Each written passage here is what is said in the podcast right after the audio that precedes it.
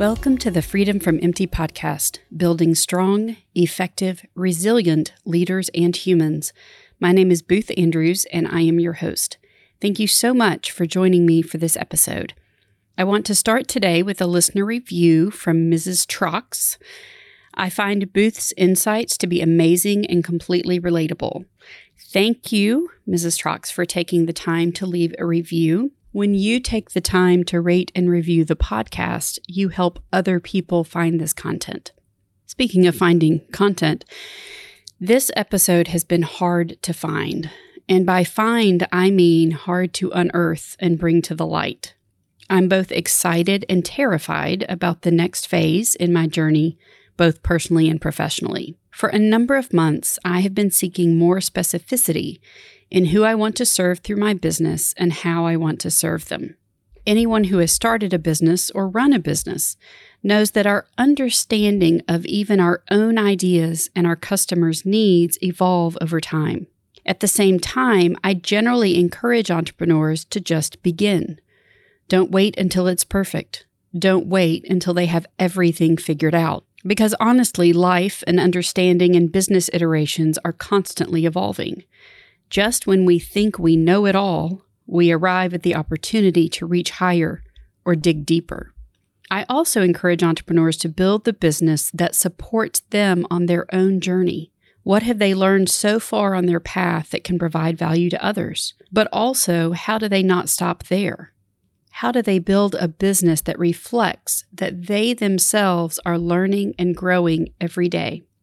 You have heard me talk about trauma, about PTSD, but I haven't really told you how or why I found myself riding the crashing waves of PTSD. Honestly, this part of my life isn't something that can be unpacked in one episode of this podcast. I'm not ready for that. And there's a good chance that if it is overwhelming for me, then it is overwhelming for you too. So I will try not to overwhelm either one of us. At the same time, it has become increasingly clear to me that the problem I am now most passionate about helping to solve is the impact that trauma is having on our workplaces, organizations, communities, and the world. Trauma is often misunderstood, belittled, or completely ignored. When we don't understand something, it is easy to point at someone else and call them a snowflake. I can assure you that the false separation that we deploy between ourselves and other people, most demonstrably when we are stressed, exhausted, overwhelmed, burned out, and afraid, is not serving us or our healing as human beings. It is not serving our homes, neighborhoods, communities, workplaces, generations, or global well being. We often think of trauma as a single point experience caused by a seismic event, war, terrorism, sexual violence, an active shooter taking innocent lives, and so on. These are traumatic events for the people who are there, hurt, injured, witnesses, survivors, family members, community members, and sometimes all of us, particularly when we can see ourselves in the shoes of the person who was the victim of the trauma. But there are other forms of trauma too, not always as obvious, sometimes insidious. Sometimes trauma is a series of events that happen over time with a single reinforcing message You are neither seen nor safe here. In this family, in this world, in this community, in this neighborhood, in this workplace, in this healthcare provider's office, and so on. You are neither seen nor safe. Your life is in danger, your value questionable, your chance of survival low. So, how do you respond when your brain integrates these signals and messages in response to trauma? You live in a constant state of fight, flight, or freeze. I talk a lot about the profound negative impact on our physical, mental, and emotional well being when our bodies are flooded with stress hormones and adrenaline over time. But how does fight, flight, or freeze play out in terms of behaviors? Well, you could choose to become invisible.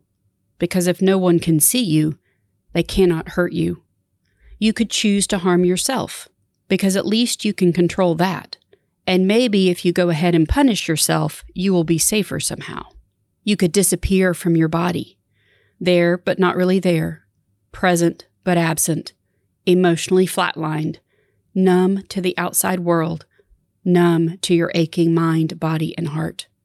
You could cope with drugs, with alcohol, with sex, with shopping, with Netflix or scrolling or working. You could become a drug addict, alcoholic, sex addicted, shopaholic, gambling addict, or workaholic. You could become an endurance athlete, proving to yourself over and over and over again that you can push your body beyond its limits, and somehow that makes you less susceptible to the demons that are propelling you forward from the inside. You can become bulletproof, impenetrable from the outside, dead on the inside. And here I'm linking my blog in which I talk about my own experience with trying to live bulletproof. You can perform and earn and perform and earn some more. More titles, more certificates, more degrees, more awards, more applause. And you can still feel empty inside, ambivalent, suspicious that if people really knew the dark side of you, they would take your awards away and lock you up somewhere.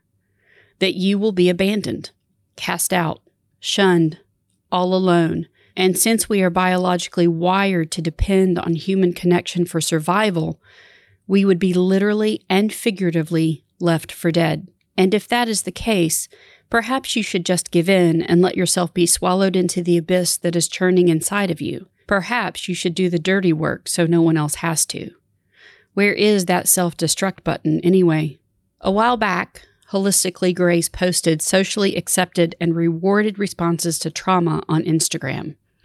The list goes like this perfectionism, overachieving, restricting food or undereating, excessive exercising, people pleasing, powering through, not taking breaks or vacations, prioritizing career over personal life, being a yes person, chronic workaholism, overscheduling, functioning on few hours of sleep. Um, wow, just wow. This is trauma.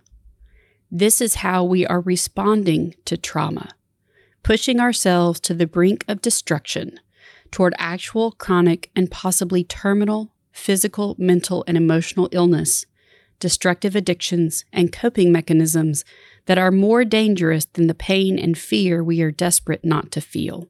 I had a conversation with someone not too long ago, and in it, one of us said, All roads lead to trauma. For some of you, that may seem like an absurd statement, impossible, inconceivable, with a nod to the Princess Bride. And for others, this statement may resonate as hauntingly true. I fall into the latter category. The longer I do this work, the more people I work with, the more stories I hear, the more convinced I am becoming that one of the most dangerous, most foundational cracks in our families, neighborhoods, workplaces, organizations, communities, and the world is our current lack of awareness of the profound impact that trauma has on everything we say and do as human beings, coupled with limited deployment strategies and solutions to start to bridge this gap. I will talk more about ACEs in a future episode, but the data already exists that ties adverse childhood experiences to poor life outcomes in terms of disrupted neurodevelopment, social, emotional, and cognitive impairment, adoption of health risk behaviors, disease, disability, and social problems, and ultimately, early death. I am not going to sign off today without telling you the good news. Trauma can be healed. Individuals can be healed. Families can be healed. Workplaces can be healed. Communities can be healed. And when we take the time and invest the resources to heal our individual and collective traumas, we will increase our positive life outcomes in every dimension you can imagine. More to come. Thank you for listening today. And if you haven't already, Please hit subscribe and remember to rate this podcast on iTunes or wherever you listen to podcasts. When you subscribe and rate, you make it easier for other people to find this content. And if you write a review of the podcast, I would love to share it on a future episode. I look forward to being back with you next time.